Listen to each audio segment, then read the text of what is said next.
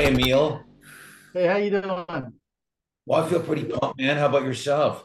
Look at that Always background. pumped. It looks like you're sitting in a uh, in the in the front of a bomber. It's the it's an actual 360 panoramic I took at the opening of Star Wars uh there at Disney. So it's not Yeah. even like a Google thing. It I actually had the camera right in the middle of the cockpit, the the Yeah. Millennium Falcon. Just legit.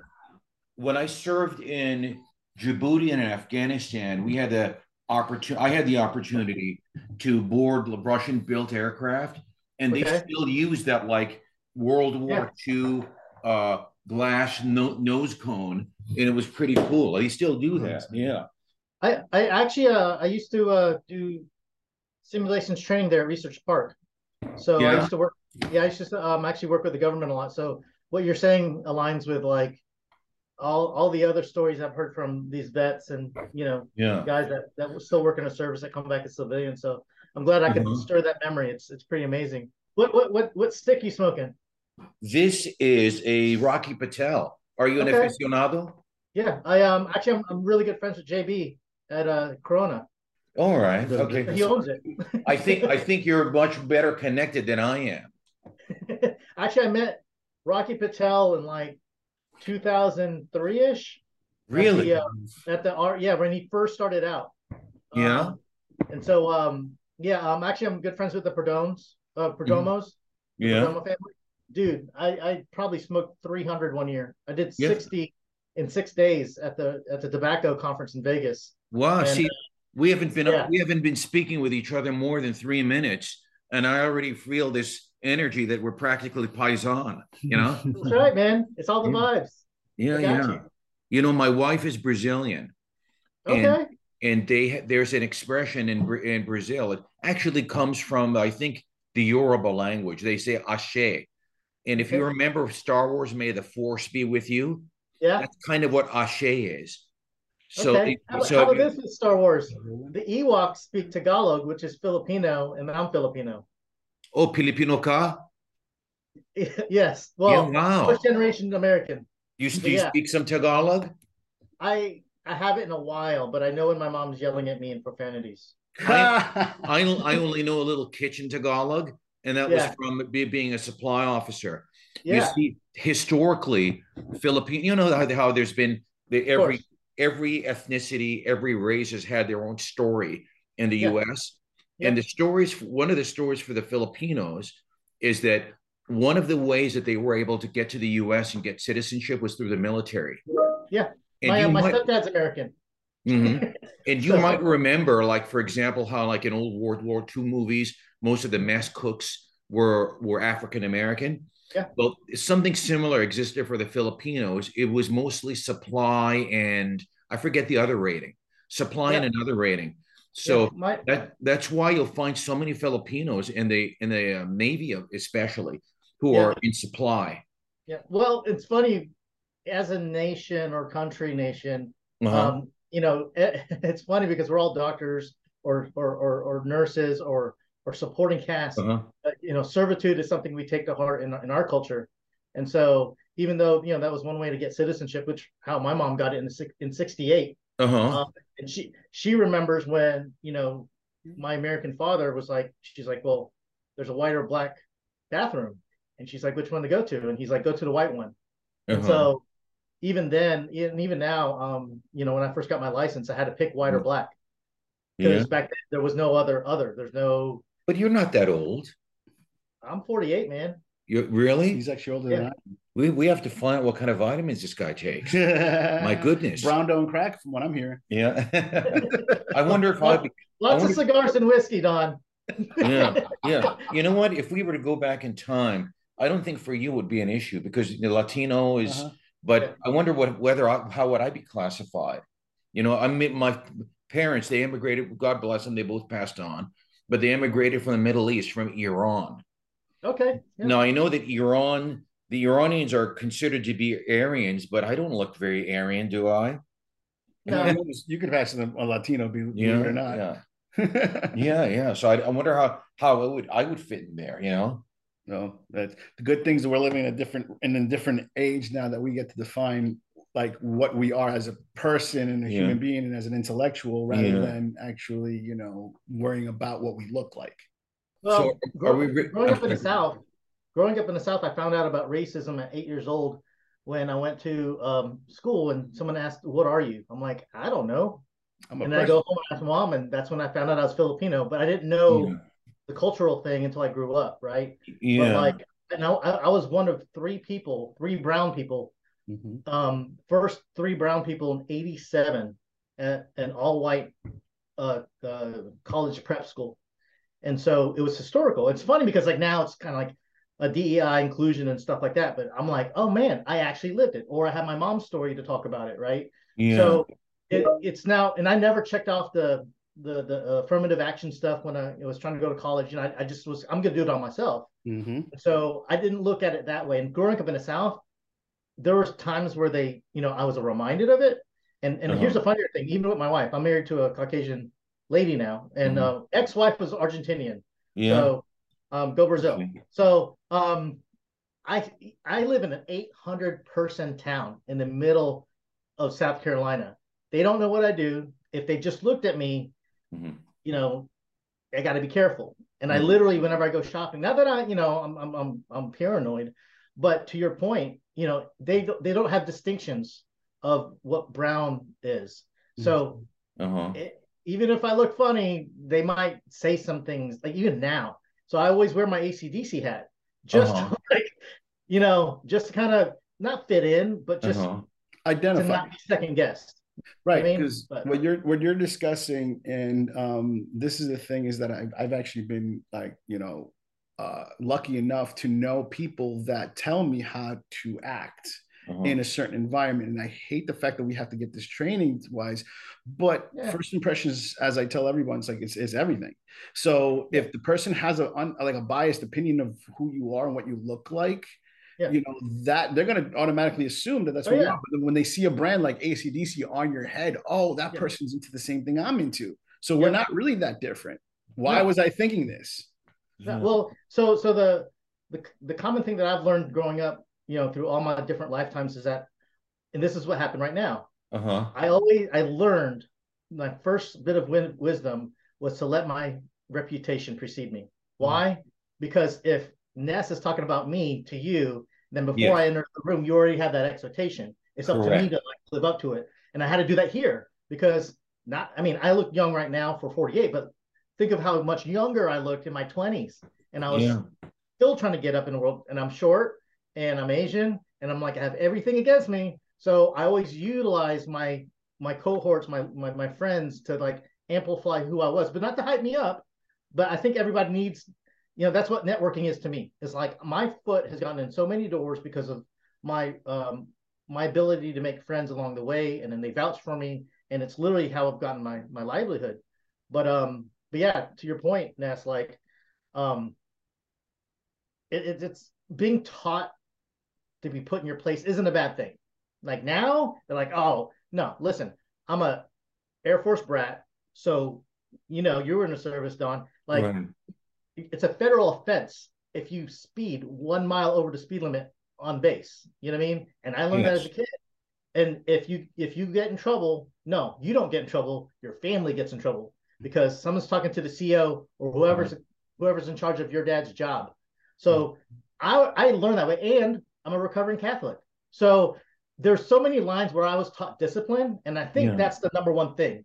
It's just discipline to not look at it in a negative way, but how it could help me to maneuver myself. So I was fortunate because I had Dragon Lady Asian mom, you know, uh, Air Force brat, um, hierarchy of, of things, you know, in the outside world, and then Yeah. being Catholic. And so it sucked growing up, but now I'm like, this is what I feel is the missing component for people to just like, just swallow the pill, move forward, and stop whining about it. So to your point, yeah, I mean, I don't mind falling in line. I don't mind being a follower to be a great leader, but you know, it's perception. How did you become self-aware? Partly what we talked about, discipline in my upbringing and Yeah. understanding like, hey, when you grow up, you're gonna do this. So, you know, go to college, go do all those things, run the line. Okay. I, I, I had to, you know, straight A student, and then I figured out I didn't want to put more time into studies. I wanted to do extracurricular stuff. But then I was a fine artist. Like I'm literally, I come from a line of artists. My middle name is Picasso. My son's Yes. middle name's Escher. Like in the Philippines, my uncle's a professor of art. So that's where it starts. Uh-huh. So visual arts to me is starting there Uh-huh. because I was a prodigy art kid. So far, Um, very right brain. Keep going. Correct. Yeah. And so on the right side of my brain is literally my DNA. So I, I Mhm. as an adult, I know my DNA. So Mhm. my right side came from uh, genes, and it was just my way of doing it. When I grew up, I had to figure out, okay, which medium do I like? Do I like oil paint, acrylics, whatever? I took art lessons, and then um, yeah, I'm 14 years old in a room full of 40 year old women at the Artists Guild in Sumter, South Carolina, and so that's when I kind of, to your point, um, was aware. I was aware of, wow, I'm a kid. My mom had to drop me off to be with these adult women who already who've been painting, and and I knew I had a, a gift, but it really was apparent that day. And then it benchmarked me for okay, I'm gonna go to college for art. So I was gonna go to SCAD, yes. right? So I was gonna go to SCAD, and then um, South Carolina or art. Savannah, Savannah? College of Art and Design. Yep. Mhm. And then that's around the time that video started getting to be hotter as a you know college because before it was primarily film, right? Yes. There was no Full Sail. There's none of that. It, it was art schools, Pearson's, Parsons, Uh-huh. visual- I remember Parsons. all the formalities, right? Yeah, yeah. And there was, and it was literally the only college that had video. That's hard. It's that's really hard to comprehend nowadays. Yeah. Oh, Like yeah. there was no East Coast uh, college that Mhm. had video. So I was because of my art background. I'm like, well, I want to conquer that medium too. Right. I was going to, and then um, my awareness. I'm glad you said that. So my awareness happened when my both of my parents knew I was an artist, it's Uh-huh. family, um, and they were like, "No, we're not going to pay for school. We're not going to like um, sign, you know, loans or anything." And I was like, "What?" I got, you know, I got into college as a junior, and now you're saying you're not going to support me, like, and you. So that first awareness of entrepreneurship kind of happened at that moment because now I have to learn to be self-reliant, right? I can't even rely on my own parents. Mm. So I think that's part of the hunger of what you have in entrepreneurialism. Yes. Then, Mhm. you know what I mean? Then I was like, all right, well then what what can you offer me? Like what do you do with what you got what you have, right? Like every every person does when they try to Yes. turn things over. Instead of whining about it, what can I do about it? So they're like, well, you could go to college here. I'm like, all right, fine. I, I got to stop crying about not going to art college in my dreams. Let me let me go to college here. So I went to USC for a semester, and then I got accepted to do the um, USC Disney- is in the University of Southern California or South Carolina. South Carolina. Yeah. Okay. So I was raised, born and raised in South Carolina. So I went to to to USC for about a semester. Um, I heard or I got a letter from the media arts department, not even video. I, I was trying to be in there, journalism, college of journalism, was- it was under there. So I got asked to go to this um, open um, invite interview process at this auditorium with 200 other people Uh-huh. to to to try and get in on this internship at Disney you know, Okay. kind of every person's dream to work there, especially Right. in art. And so I was like, man, yeah, I was one of 20 people that got accepted in Mhm. 94. And so, That's um, not bad. nah. So I was like, all right, cool. Uh, so I went there first semester, learned hospitality, um, was it marketing, um, you know, communications, all that stuff in a semester. And then I networked because now the hunger started building. I'm like, all right, I'm in Right. Orlando. First time I've ever been outside the state by myself.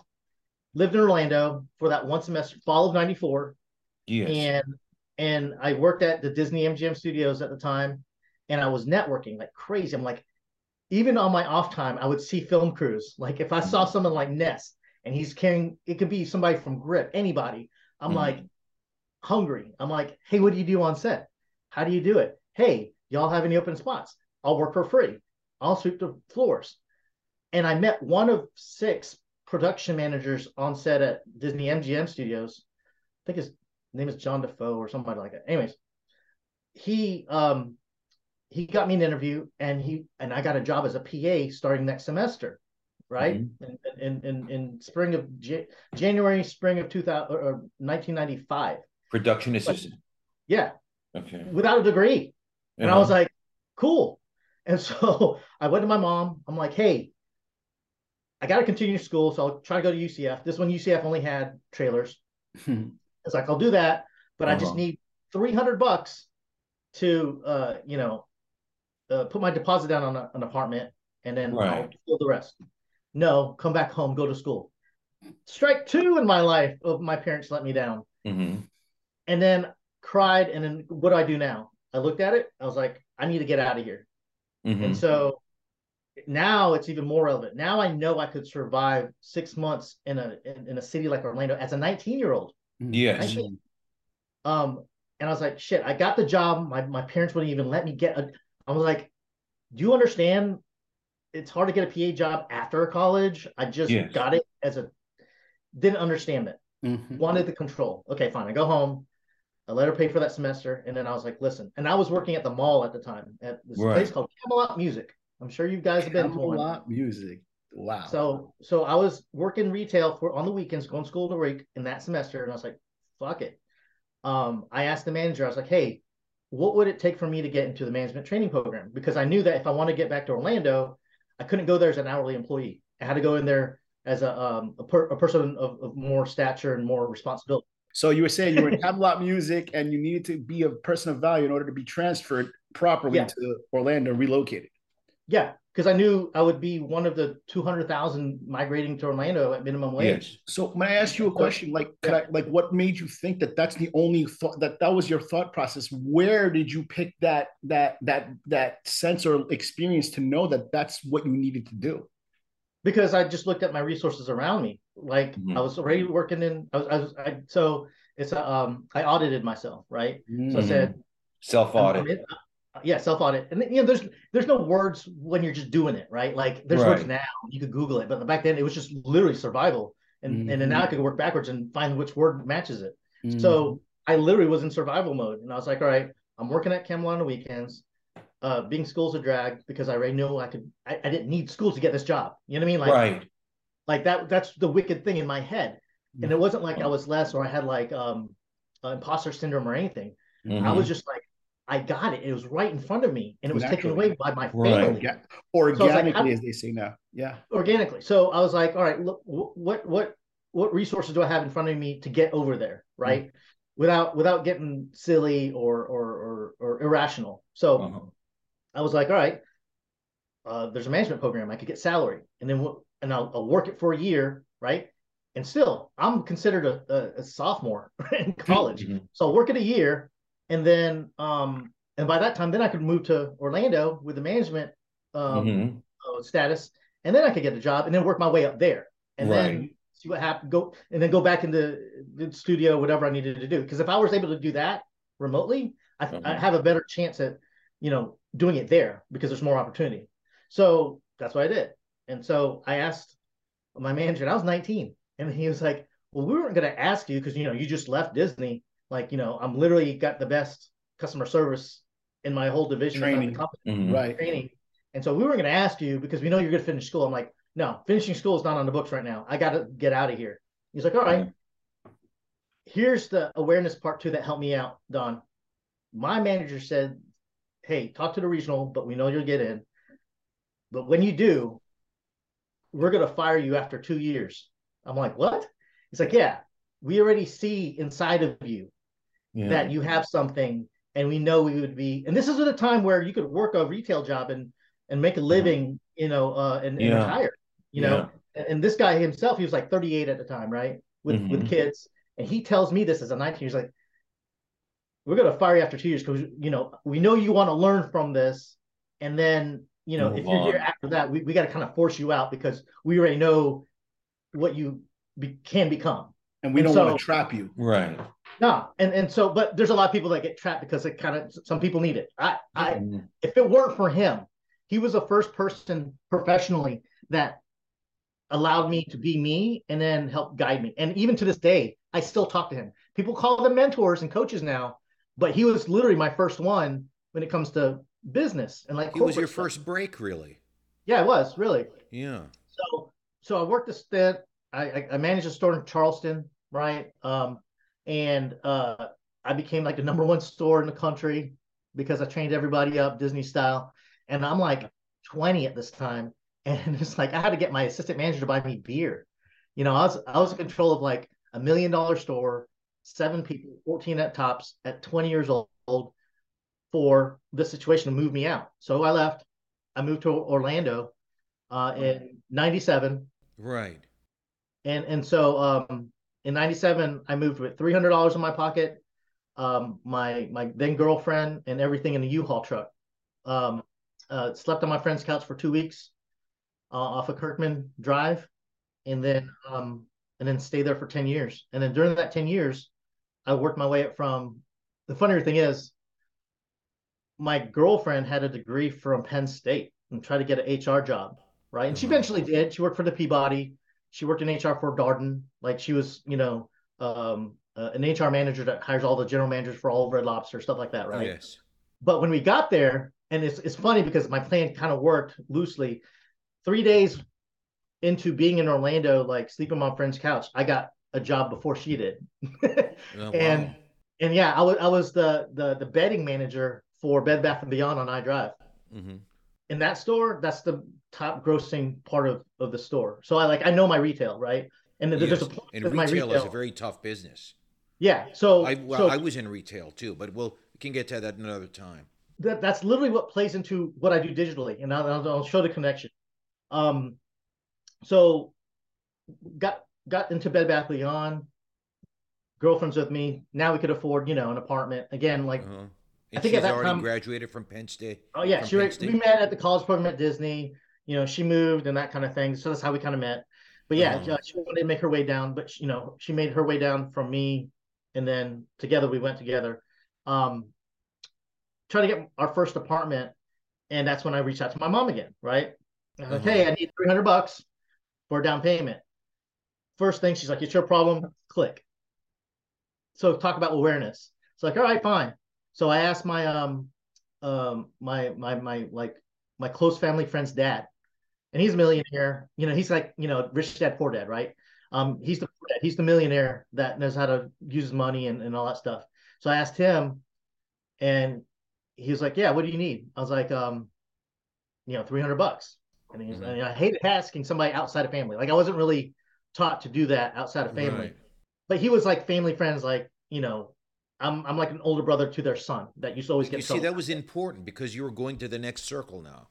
correct. Yeah, And but so- yeah, keep going. Yeah. And so he, like my manager, felt the same way. He's like, "Oh, is that all you need?" I'm like, "Yeah." And I wasn't like, "All right, cool." He's like, "Well, give the phone to mom, and I'll wire it to your account." All right, cool. Um, and he's like, "Well, I'll you know I'll pay you next time I get." He's like, um, he's like, and this is his words too. So first dude was like, "We're gonna fire you if you stay here." Second dude, his name's Tommy Watts. Uh-huh. He said, "Pay me when you make your first million. Wow. Yeah, people write the check and put it in their pocket like Jim Uh-huh. Jim Carrey. No, this Yeah. motherfucker was like, "No, you pay me when you make your first million. When I was in that point in time, I was like, Uh-huh. "Shit." And he's since passed, but you know, I was gonna write a check and give it to his wife and tell her why, because I already made a million. And yes, I made a million. No, I know. So, so, but like, I don't talk about the money. Right. I just do work. So I don't ask for gigs, right? Like I, I, I look for partnerships. Mm-hmm. So, so that I was kind of taught this that, that mentality by him. So, anyways, he hooked me up. We're there. I'm working at Bed Bath and Beyond. Now I'm like, should I go back to school? You know what's going to happen? My my my then girlfriend challenged me. She's like, well, my girlfriend's boyfriend is a stockbroker and he makes a killing. You know that kind of conversation when you're in 20s. It just sounds authentic. I was Uh-huh. like, all right, I'll study for my Series 7. So I did. So at 22, um, at the Signature Building, the Signature Building in Orlando, like uh, there's the Chatfield Dean and Co. got me in. And so uh, 200 applicants, like Wolf of Wall Street shit, bro. Like yeah.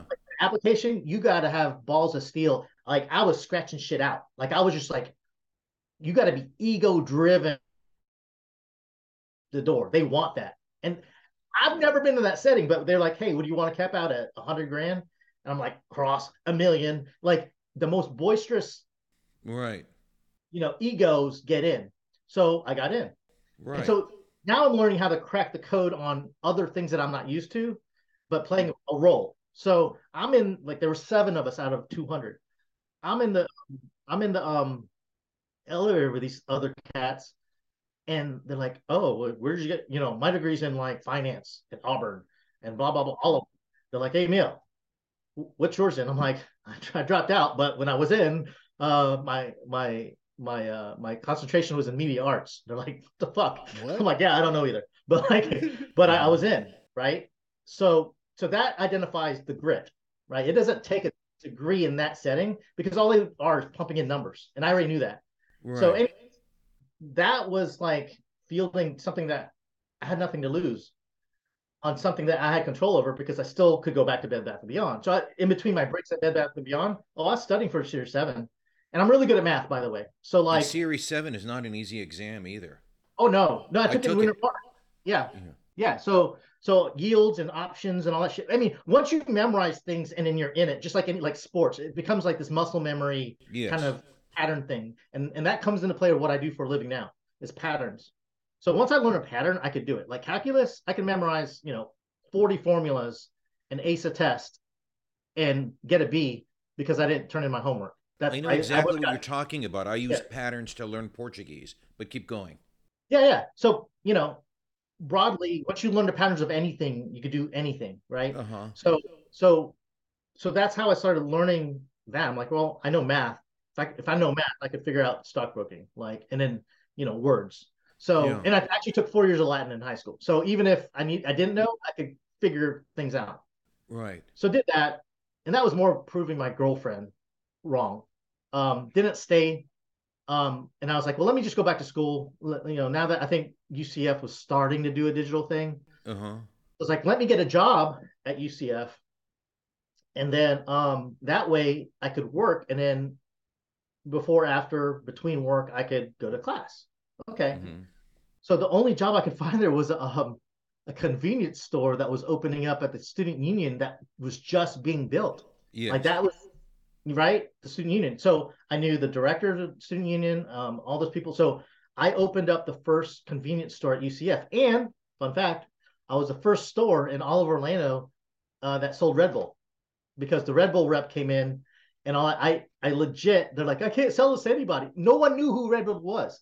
So I was actually almost giving it away yeah. as a hangover remedy. And all the kids loved it. So, anyways, now I'm a, um now I'm a um a convenience store guy at UCF, going to class. And then I was like, man, class is still not for me because like I already had this experience with management and people and work. So I was like, what do I have in front of me? Oh, the the doctor of um or he um like a PR, uh, one of the professors of PR. His name is um he used to be the the mayor of um of Winter Park at some time. Um, mm-hmm. uh, he, he used to be the PR guy for A. Duda and Sons there in Orlando, right?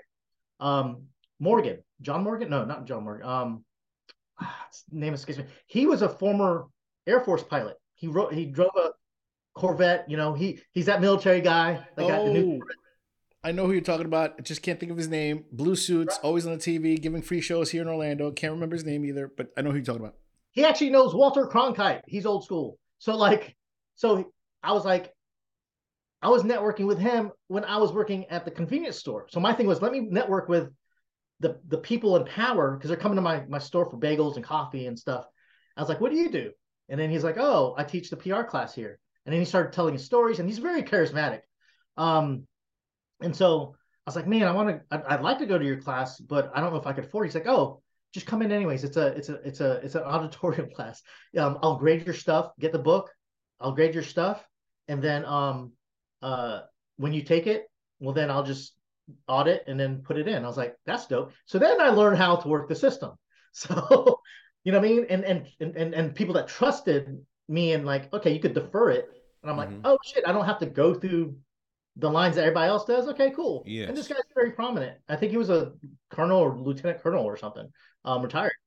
Um, and so I networked with him, and then I networked with um, the what do you call it, the orientation team, and then the instructional design team there. And so then I discovered, oh man, that's pretty cool too. And then and then the people that manage the network at UCF, and they were like, I really geeked out on that because then I was leaning in towards the digital media stuff by that point, and mm-hmm. I was mm-hmm. still in the store. So I was like, okay, if I were to do video, it would look like digital media. And so I was like, all right, let me network with these cats. So the computer people would always come in, get a Slurpee, get their Mountain Dews, you know, come in to do all the stereotypical snacky stuff. So I geeked out with them a little bit, and they're like, hey, there's an opening for a job at UCF to manage the the, the consultants at UCF, the Cyber Knights, who Mhm. Who's in charge of the it's pretty much the elite help desk for the whole campus because they take they take the calls from the provost and the president of UCF. Uh, John Hitt, I think, was the president then.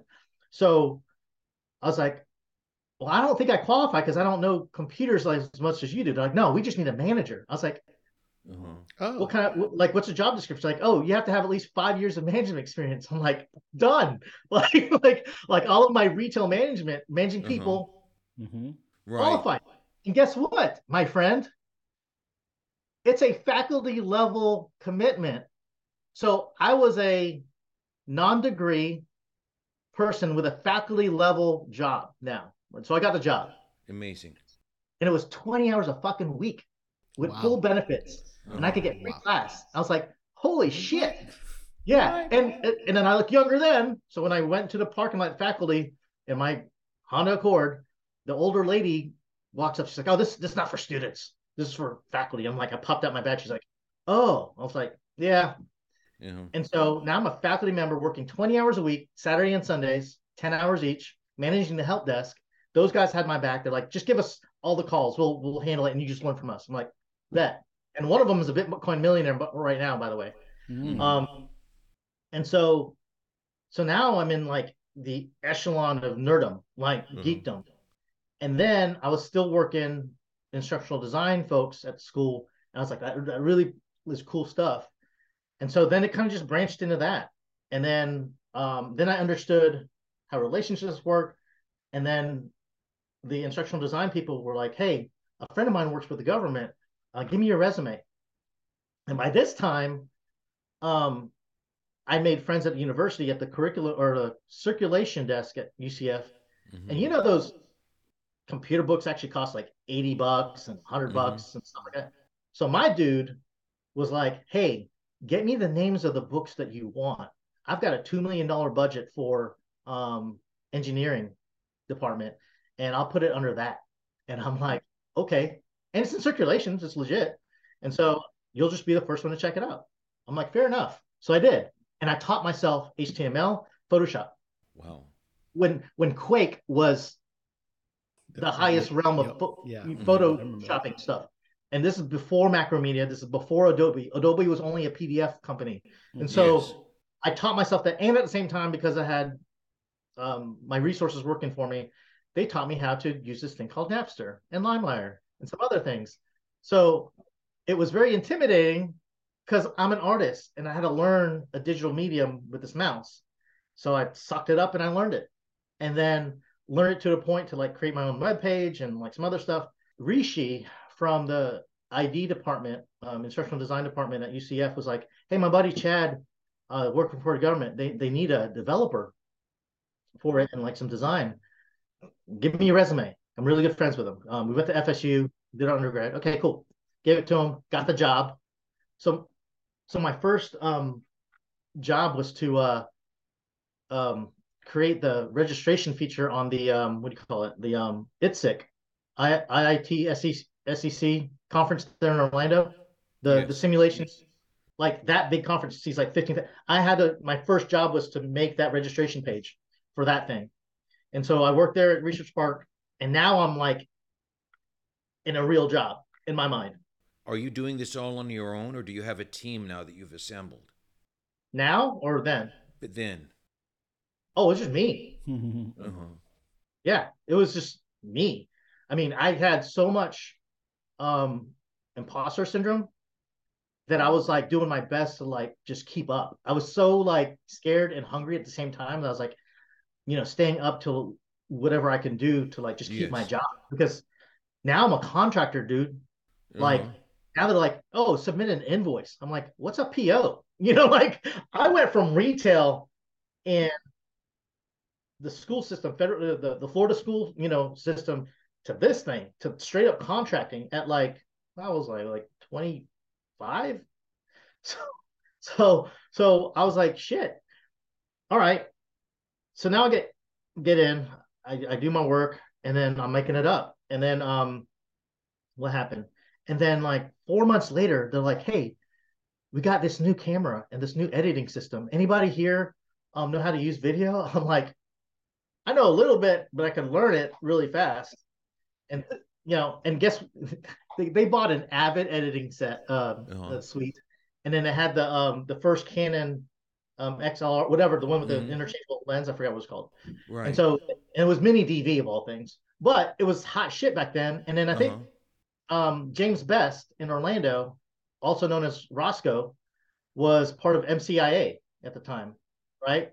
And so he had the first mini DV or you know HD cameras in all of Orlando. And so I became part of that group. So I learned from them. I was like, all right, my backup is to ask these people what the hell to do. So I always had a backup on when I was pushing forward on stuff. It was never like because there was no internet for me to. I mean, there was internet. There was not resources on the internet to Google this stuff. So I always no, had my. There was no YouTube being, University. I know what you're saying. Yeah. No yeah. YouTube University so, at the time. Yeah.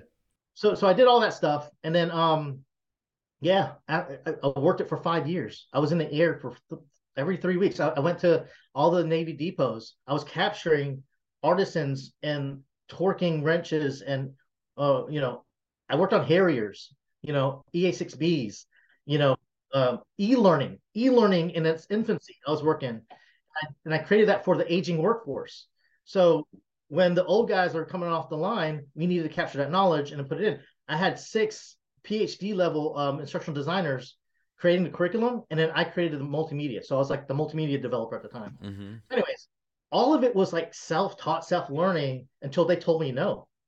But I kept reading it, and then probably about the last year I was there, the government wanted, or the the government contractor wanted to sponsor me as an 8A, and they're like, oh, you know, to your point, Don, like then they wanted me to have a whole system. Now they're like, take what you have, we'll sponsor you because they wanted that 8A money, right? So so I looked into it, I was like, nah, I'm not gonna burn out and I'm not gonna waste what uh, I capped out at 20 mil at four years or seven years, whatever that cap is. I'm like, a lot of those companies kind of like maximize all that stuff in the first couple years. I'm like, I'm not, I'm not a businessman yet. I, I don't want to, I still want to be in my craft. So, anyways, that's where the digital part of my career uh, uh-huh. really kind of started.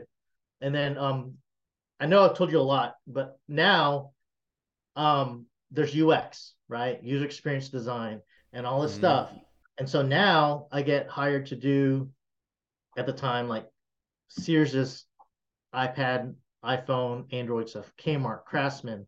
So it's funny because I I firmly believe that I have the most retail experience out of any dev or digital designer, at least in my vicinity, because I already know how to count a till, where the money's coming from, the mentality comes in, the human behaviors that people expect to develop that to the point where when I did work for um, Sears in Chicago, we won the Mobile Retailer of the Year award. We beat out Amazon. So me learning computer programming and all that stuff was just a catalyst for me to understand how to get in and then create value and then so that's kind of where my expertise on digital started.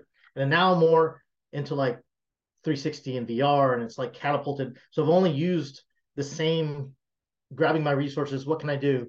You know I'm still 12 years old in a room. What can I do with my toys uh, and mm-hmm. maximize you know value so. So th- this is all of this is basically occurring to about age 25 26 27 now, yeah. at, at this point in your life, have you, I don't want to use the word slow down because that's not the appropriate word, but have you gotten to the point where you can distance yourself and have others doing what you were doing so that you could go out and kiss more frogs? Absolutely. And, and that's why I like, you know, I introduced Ness to my producer. Like my thing now is uh, if I create any company, I'm a higher CEO because I need to be in charge of um, creative. Right? Correct. And correct. Then, and at the same time, you're building an asset value in the company. Oh yeah. Well, and now you, you could have a few sick days now if you wanted to.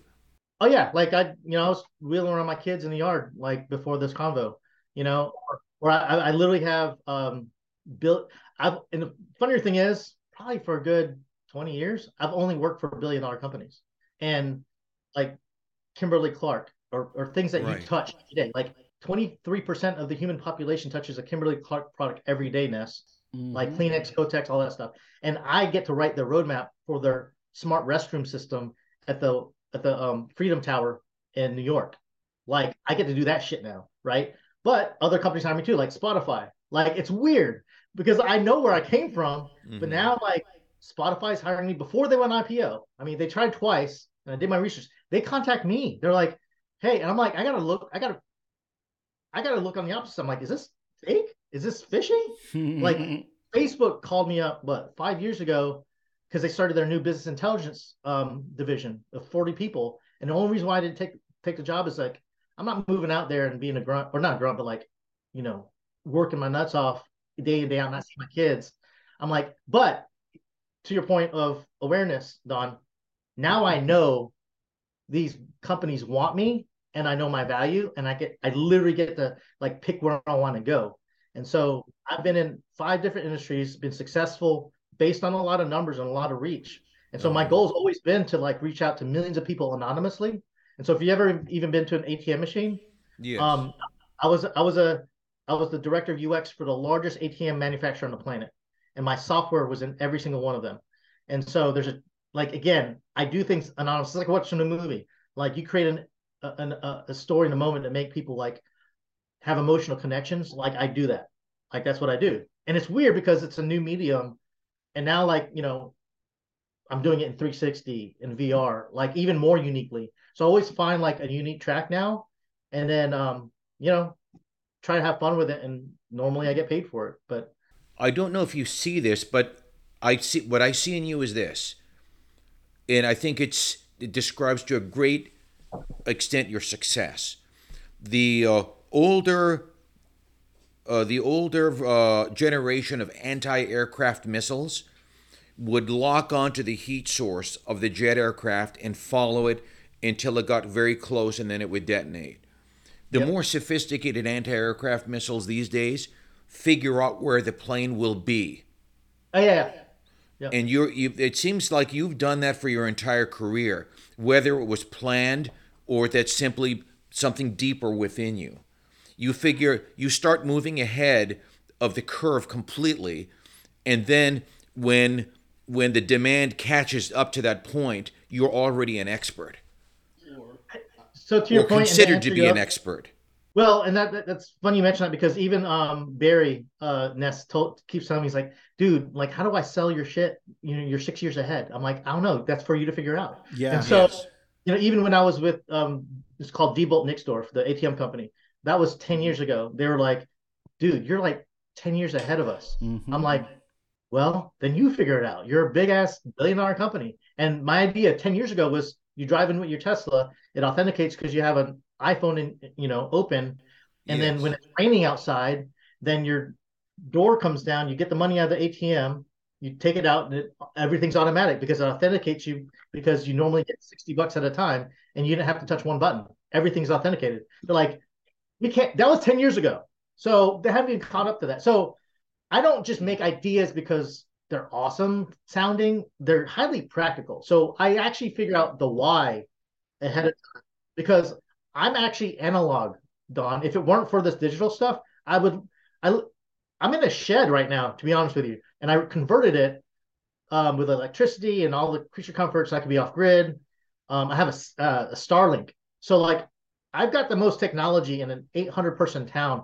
They don't know what I do, and it doesn't matter because I'm forecasting, to your point, uh, things ahead of the curve.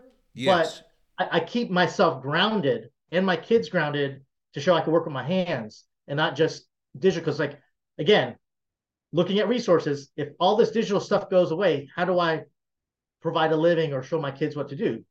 I'll, I, have enough knowledge to, to to back that up. It doesn't have to be digital. I just happen to be really, really good at my instincts, and it just keeps going. So, did, did I slow down?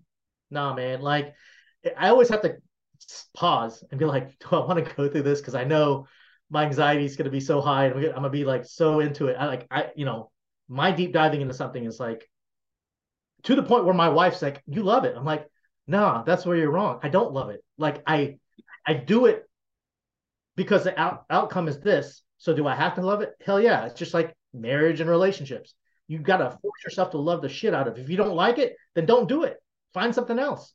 Another so, strength that I see that you have is that I've I don't know if you've ever been IQ tested, but I would no. def I would think that you would be in the genius level.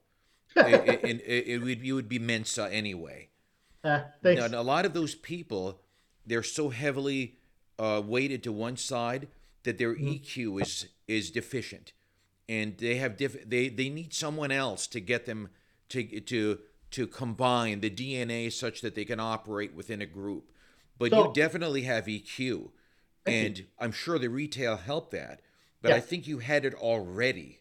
I, I told you all the superficial stuff. Right. On the on the internal stuff, is that my my real dad? He's Filipino and he's an engineer. He's actually an industrial engineer. Yeah. So so I'm actually um, anal analytical. So my left and right brain work in tandem, and um, all the Myers Briggs tests that I've taken, I'm like right in the middle. Uh-huh. And so, um, so even my DNA is built like that. Like I, like right now, I'm in the RV industry, and that's crazy because it's more mechanical, and I'm trying to make it more RVs. Yeah, Good, yeah. Okay. I, I, like I get to make decisions on like without indulging because you know it's publicly traded, but like you um, mean RV is in like motorhomes? RV? Oh yeah, I work okay. for the largest manufacturer in the world, uh-huh. and so I'm in, I'm in charge of all their digital products. Uh, my my peers actually, you know, are in charge of all the components. Eighty percent of most RVs on the planet um, come from this manufacturer. So you're you you have your own companies, and you're also working as a contractor employee for other companies. Yep. Okay. Absolutely, yeah. I mean, I'll field one where it makes sense, right? Like yes. Tractor Supply reached out, and then you know I helped them with, with their mobile stuff because of my experience. Um, but you know they're they're actually at the point now where Sears was ten years ago. So there's a lot of companies that want to do that. I'm like, well, I mean, it's money. I mean, you know, like what what might take a normal person ten hours to make, you know, uh, takes me one hour, right? So so now I have like a lawyer mentality, right, because of value, and so you know they find me. Like I really don't I mean, I've been blessed because it was the opposite. And my number one goal, Don, out of all of it, and I was talking to this kid yesterday. He's trying to sell, you know, solar. Um, yeah, I was like, oh, I'm, I'm good. He's like, well, why? I was like, I could actually create my own. and, like, and uh, and so I did. And he's like, oh damn. I was like, yeah, I'm probably one out of. I'm like, but good luck to you. And uh, you know, it's a 16 year old kid grinding. I'm like, yeah, man. The only thing I would say is, if you're 16, like tell them you're 16 first before you open up your mouth because you look like you're 19 and they're gonna turn you down really fast. So if you can make yeah. like your looks get you through the door, let them empathize with you first and then get into the door. So I gave him some tips. But anyways, I gave him this tip. I was like, out of all the stuff I've done, the number one thing was food and shelter. Like, uh-huh. how do I take care of food? Like, I'm surprised I could feed my family, right? So, um, when I was younger, I was like, man, 20 bucks left to eat for the month, kind of thing. So my goal legit was how can I buy groceries without looking at the prices? How can I be not junk food, just food? You know, just like how can I not what how can I just get the things that I need and not worry about prices? And so we're like 99% organic here. And mm-hmm. I don't even look at the prices. And I'm stupid, but I'm not gonna like go across town to save 10 cents because my time's more valuable to be at home right. and make my errands, you know. So I, I, I see value in that. But food wise, you know, yeah, I mean, I don't, I I could eat ramen forever and like live on a budget, but and we do, but can I afford to have lobster and steak? Yeah, but is it practical? Nope. You know, like that kind of stuff. Now I have a, a, a family of four, and yes. my wife is a is a stay at home mom. She homeschools the kids. You know, uh-huh. um, probably I a smart idea right? And they were going to Montessori. I told her the same deal. I was like, hey, uh-huh. I could spend more money on this Montessori thing, or I could give you that same budget, if probably not less, and put it into whatever the fuck you want to buy for certifications, books, whatever you want to do. So she did. And so, um, even in my own household, you know, we work things out practically because it makes sense to us.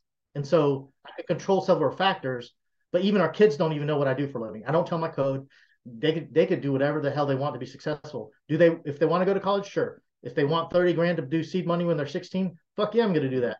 You know? Um if they, you know, if if they want me to be in a situation of putting them in success, yeah, whatever it takes, as long as they're doing it. And so Montessori is teaching them independence, and not to use electronics and uh, you know, be hands-on learning. I mean, it's a, it's a whole curriculum, and I learned most of it from my wife.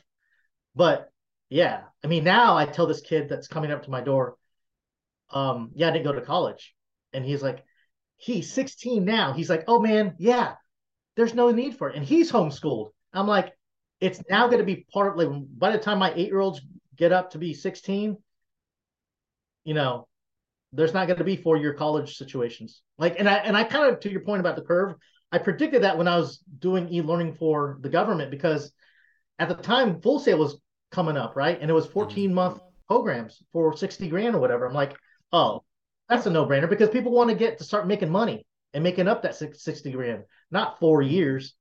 So, anyways, to your point, um, no, I did not slow down. Did I accept other other things to make my life crazier? Yeah, but high risk, high reward. It's calculated. Uh, you know, I have the blessings of my wife and, and friends and family. Like, you know, two of my friends, one's a doctor with a, um, a self-pay program that's killing it here in South Carolina. The other one's a, a former NFL player who was in the Super Bowl with the Seahawks back in the day. mm-hmm. And he's in a Bitcoin now. So like, I literally balance my life with different people and, and, and, and, and, you know, I'm not crazy if if you think that I'm a genius, I'm not crazy because uh, these people keep me level set and say, okay, yeah, fair enough. I mean, I've read about it or I haven't read about it before, but you know, you do you. So that's where I'm at. You're moving at such a, a speed that, unlike most people, you don't even even seem to have time for remorse or regret, uh, because although it although you've mentioned that you've basically de- developed your life completely on your own I don't hear any kind of resentment toward no. your parents. None at all. None at all. No. Which is, it. I think you've reached the stage of of a maturity early on that, you know, uh, uh, not not alone forward though. march. There is no other law than that. There, there, before there was hope and a lot of prayer. Now there's a lot of therapy and understanding and rationalization. Yes. So you know, I, I, you know, my mom now has dementia, and so she doesn't know who I am, right? So it's almost like, you know, I had to accept the fact that she's dying. So I had to, you know, so so I had to see a therapist for these things in my life, and then, you know, my maturity comes from those things. Talking to folks like you guys and my friends, like I've been very, very blessed to not be on the other side of the ground. And in fact, like my tattoo says that it says um, death. Yes. And it says, it says life. Wow. Okay. Yeah, because it's a balance. Did you design that, or did uh, did the artist? I, saw it on Method Man from the Wu Tang Clan, uh-huh. um, on MTV. And the crazier thing is, I saw it. My sister passed away when I was 14, and she was 19. And then um, I became like the single child. My mom raised us by herself, and then I wanted a tattoo. Saw this tattoo on Method Man back in the day. Got it in Chicago. I was going through my divorce then, and then what? Night uh, 2019 Ness when I did the um the biggest hip hop concert in Atlanta. Yes. Who's on stage? Wu Tang Clan. I got a BTS guy I flew in from Tampa. I was like, come over. And he filmed me dapping the tattoo that I saw Method Man after he spit a bar. We dapped him, and I was like, thanks, man. He didn't even know the story, but because he had to go back and rap. But like, that's how crazy my life is. Like, I live a life of serendipity, but I also know, like to your point, like there's some calculation if I sat down and did it, yes. it happen. Yeah. And, and and a force that's pulling you. Like Ashe, yeah. Yeah, and, and, the funny thing is that you're in uh and you designed that cockpit that you're in there, 360 design, is one of my understanding before. So like that's yeah. what I'm saying. It's like it's something that's it's funny because like, dude, I was there at that event, I just chose to pass on my tickets to someone else that I thought would appreciate it more. But now that I know you were there, man, I should have just gone there and hit you up. But that's the thing is like, like you were probably on stage working. Oh, word! I didn't know yeah, you were there. I was there, dude. I was like, but you see, I would. You see, and that's a, that's the that's that's the paradox of what I do. I don't get to enjoy production when I'm working on a set like that, right? Like you know, right. And I'd wish you came up because I know you would and I would get satisfaction about the job because I didn't pay myself for that one because um, I paid my crew. I flew in the number one 360 YouTube influencer, and then I had five other people, and I did it in four days, bro. Like I got the call on Tuesday, and he's like, "Hey man, can you can you put a crew together?" I'm like, "When?" He's like, Saturday. I'm like, fuck. And I'm like, all right, bet. Let me figure this out. Challenge accepted. Yeah. And it's like 360 cameras, man. Like these things are five grand each, and another camera's like, you know, 15, and it's 3D stereoscopic and all this fancy shit. But the guy that put me on, Don, remember the OutKast video for Hey Ya, the Hey Ya video? That director has done Christina Aguilera stuff. I got introduced to him by the guy, by the producer who made the Boyz II Men album. Uh-huh. And like my whole lineage of people came through actually after I left Ness uh, when we first met. And then that's what made me get on stage. It's like Brian Barber was like, hey, put a team together. I'm like, all right, I'll get you the shot. So I got him the shot. Yeah. Now it's amazing. Uh, what uh, not what not working for the for someone else or for the RV company, but what you do on your own. Are there large startup costs involved with that? Large barriers to entry, or is it basically something that you could do out of your garage? Well, do do what the 360 stuff or? Yes.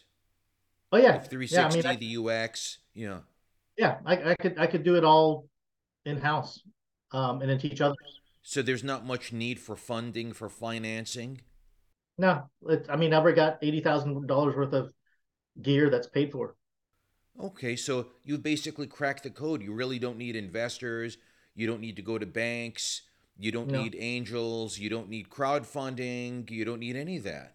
If if I did, then um, another buddy of mine started the largest angel investment network in South Carolina, and he, he's like he's literally waiting for me to like pitch him. I'm like, no, I'm I'm good. I'm good. And the funny thing is, when I when I started with the government, uh-huh. um, my my backup guy, the guy that kind of taught me like his workflow with like uh, Final Cut and all that stuff, he was freelancing a lot, and he's like, always get building your your your your production equipment into your your your your POs, meaning. Mm-hmm. After the first two contracts, your stuff's already paid for, and I've always followed it. Mm-hmm. I was like, I didn't put on a credit card because I ain't got a credit card. Credit was bad. Mm-hmm. I was like, all right, well, I'll just do that. So I've always made sure that, you know, either I charged 20 grand for a project and I only needed like four grand worth of new equipment and it's already paid for. And then now it's like rinse and repeat 100%. The, the most I made probably at that time when I was 30 was like, I made like 80 grand in one month. And I, I had like 14 grand of overhead. So I pocketed like 65 maybe. And I and I hired one of the guys, and I also lost eight hundred thousand dollars in one month. Um, but this was like for an e-learning contract. But yeah, um, yes. um, I make, I make sure to your point that I'm in a position of power. So I leverage my value over being. I don't, I don't want to cloud myself over. Oh man, we got to get this contract because we got to pay for our our warehouse. We got to pay for this. Like that's very reactive to me, and so I try to be um, proactive. And the proactive part is like I could just sit here for half a year and you know take care of my family, cook mm-hmm. meals, and figure out what my next plan is. You know, mm-hmm. um, and, and and so you know it, it took a while to get to that point. You know, it's, it's not easy, but yeah. For what you do, is there any would there be any value at all in terms of having like a brick and mortar uh, office, or is it, is that just completely unnecessary for you? if the company grows to 100 plus, it probably will be, and that's just for aesthetics, right? It's like a uh-huh. bank. My right? question like, is, is that the, the thing is that you've talked told to me about a certain project you want to do, and I don't want to say because this is up to you to decide. You know, share it with us, and we also I gotta want to keep your your time in mind because I know you said you had a hard out at one. Um, but remember, we were talking about being everywhere at the same exact time because in our jobs we have to be, be able to be everywhere and especially yeah. with now where like you have you're literally your office is a shed in your backyard yeah so that's the wonderful thing about i think that what we're doing is we really don't need a boarding but you said it's for aesthetics. well here's the crazier thing. Before the pandemic i was already working remotely for larger companies. I was like usually one of seven people in a billion dollar co- like like sears home improvements is in longwood right? Yes. I created the first searshomepro.com site man. And then um, when I moved to South Carolina in was it 2007? Yeah, 2007 because I got married to my wife. We moved to Charleston. They gave me all the Cisco equipment to put my house. No one knew I was missing. They're like, "Oh, just answer the calls." I was in Charleston, and I was yeah. at the headquarters at, at Longwood. They made a billion dollars a year, right? And so, and then even with the government. So during the five years I was working in government when I was in my 20s, mm-hmm. probably the third year in, I was about to get burned out because I was flying so much and I was just doing so much work. I was charging them, you know, day rates and stuff like that. And it got to the point where I was getting very, very efficient. That's when I knew how to make my time more efficient instead of, you know, doing hard work on myself. I made it smarter. So I was like, all right, let me work four days and take one day off. Let me do my own flex schedule. They're like, yeah, you could do that because you're a you're a contractor. I'm like, I didn't know I could do that. You know, like you don't know until you do it or ask. Or and someone so that, actually points it out for you. Yeah. yeah. So that that was like, dude, like see, I work with the government like uh I want to say nine is it 98 to 2004? So like so it's like I didn't know. I just was tired and I was doing it because I was tired. And so I had, I had a housekeeper. I lived at um Central Park, Park Central there on John Young Parkway. Mm-hmm, mm-hmm. Um, and and I'd have to get a housekeeper. Uh-huh. I'd have to get a housekeeper to do my laundry because I was always flying. She did my laundry on Thursday when I got back, and my luggage and all that stuff. By Friday, I had a clean apartment, clean stuff. I'm ready to go party in Orlando. I, I told you how much those expensive weekends cost Ness, mm-hmm. you know, and then yeah, it was crazy. But um, I came, I became more efficient, and then now I know that back back then I could work remotely, no problem, as long as I showed my work. But I, but you know, now it's like, oh well, you know, they're trying to tighten up on people work from home. Like I've literally been doing it for 20 years, and you know, it's like even now I could, I I, I know what I need to pack in my bag, like especially working with the government, right? Um, I had to stay two hours longer in the airport because whenever I'd go to a, a destroyer ship, mm-hmm. they have residue from the flipping, you know, cannons. And so, yes. like, here's my paper, call them up, da da da da. I'm like, I'm so used to it. So I don't even rush to get to the, you know, I'm so used to it. But like, do I know what to pick up? Um, in my closet, like it was like color coded, short sleeves, long sleeve, like the efficiency of me getting stuff in my mm-hmm. bag, mm-hmm. going on a plane with this equipment was like four years of it. Now, yeah, um, with 360 even, there's nothing you can Google to look at what gear to bring for what shoot at what situation. Like I've literally developed that on my own since 2018, right? And then I hired the best, and even he was like, "Oh, you should make a video on." I'm like, "No, that's you." Like I got to, I'm doing me. Like once I put it out there, people can start copying it. I'm like, I can't do that because even if you look at my LinkedIn, I never put in the last corporation I started working with because at my level, there's there competitors that look at and trace what I'm doing. So I can't put anything out because these are publicly traded company and it'll still right. secrets.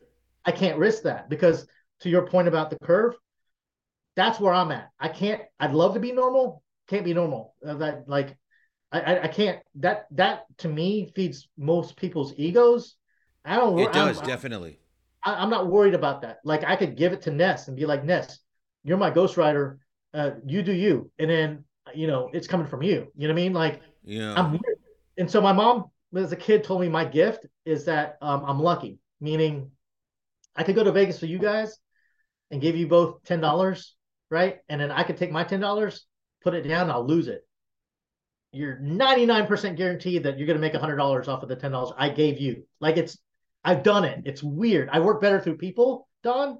So even if I create it, I don't have ego in the game because I need people like Ness. I need like a crew to do it. Like to your point, I put together a six person 360 team in 2019 in Atlanta. And it's like, number one, who does that? Two, how can you do that in four days when no one really has been an expert at 360? I'm like, I knew enough to do it.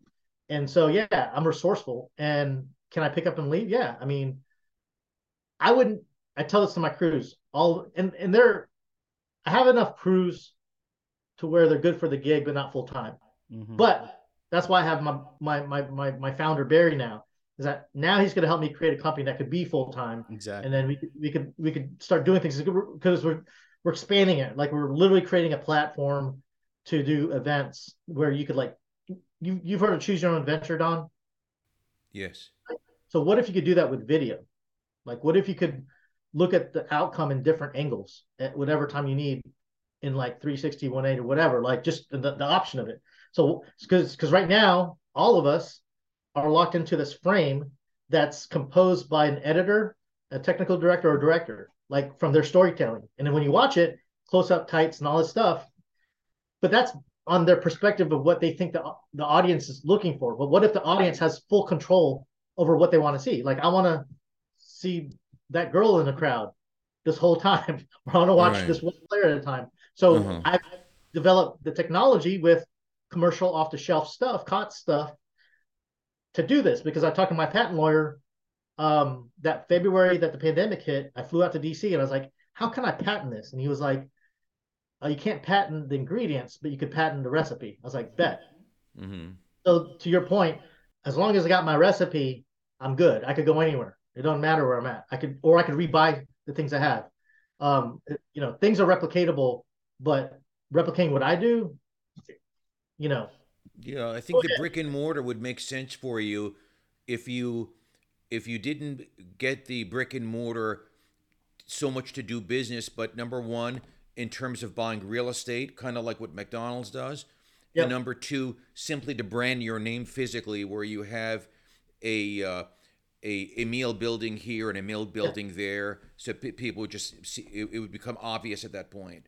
Don, if I I mean I am super open. If you see that vision and you want to share that vision, then absolutely I'll entertain the crap out of it because you know, um, and that's where you know Barry would come in on, on that respect too, because you know, um, I'm so focused on What This, you're doing your right in point- front In other words, I'm- I'm- you wouldn't need the office space, but you would buy that. That would be incidental to the real estate deal, and your Yeah. name would be at the top of the building, like Trump to Plaza, that kind Yeah. of thing, Trump Tower. Yeah.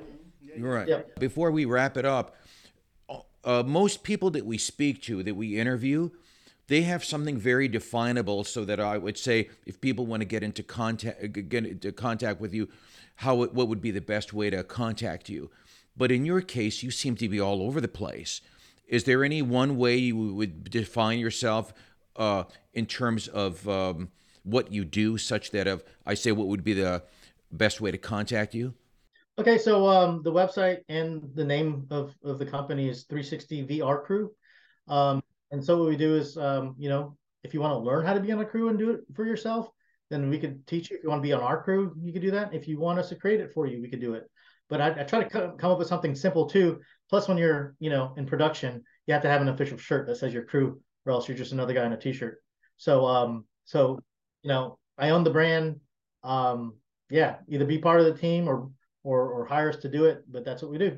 Yeah, 360 VR crew at Gmail, uh 360 VR crew on Instagram, YouTube, and I have all the names and all the profiles. So Yes, Uh, with your permission, we'd love to have you back because, well, for also for selfish reasons, I'd like to see how you might be able to help us with the real estate business, VR, in regard Yeah. to that as well, to things that other people wouldn't have thought of, etc. oh, I could um I could I could do a fake drone shot with a 10 foot pole that looks like it's 30 going from inside and outside of of, of real estate spots. Um, I Yeah. think back in the day I used to do some work for Charlie Orden uh for Remax there. But um but yeah, any anything eh, give me a challenge of what you're trying to solve for that you see is your um your value prop Okay. and then I'll, I'll reverse i'll take that and reverse engineer to look at my comps and look at how everybody else is doing it and make it yours like I- that's kind of like what i do because i look at the weaknesses out there So What's my up? challenge is going to be this: the next time we get, we we're going to have him as a show guest because I'm Yes. producing this show. Um, Sure. What I'm going to do is get you to make sure that you're because we're going to get a, a place that we're going to affiliate and partner up with in a cigar shop, an establishment, and have you as a guest, and we'll add that value on top of that to basically make it all one custom made, tailor made. and but I want to get him out of here, Smith, because I know he's an important guy, and we he, he's got meetings and he's making the time. So thank you very much. Thank you so very much. yeah thank you guys so much Thank for your you. time yeah Thank you. It's been an honor and a Uh, pleasure.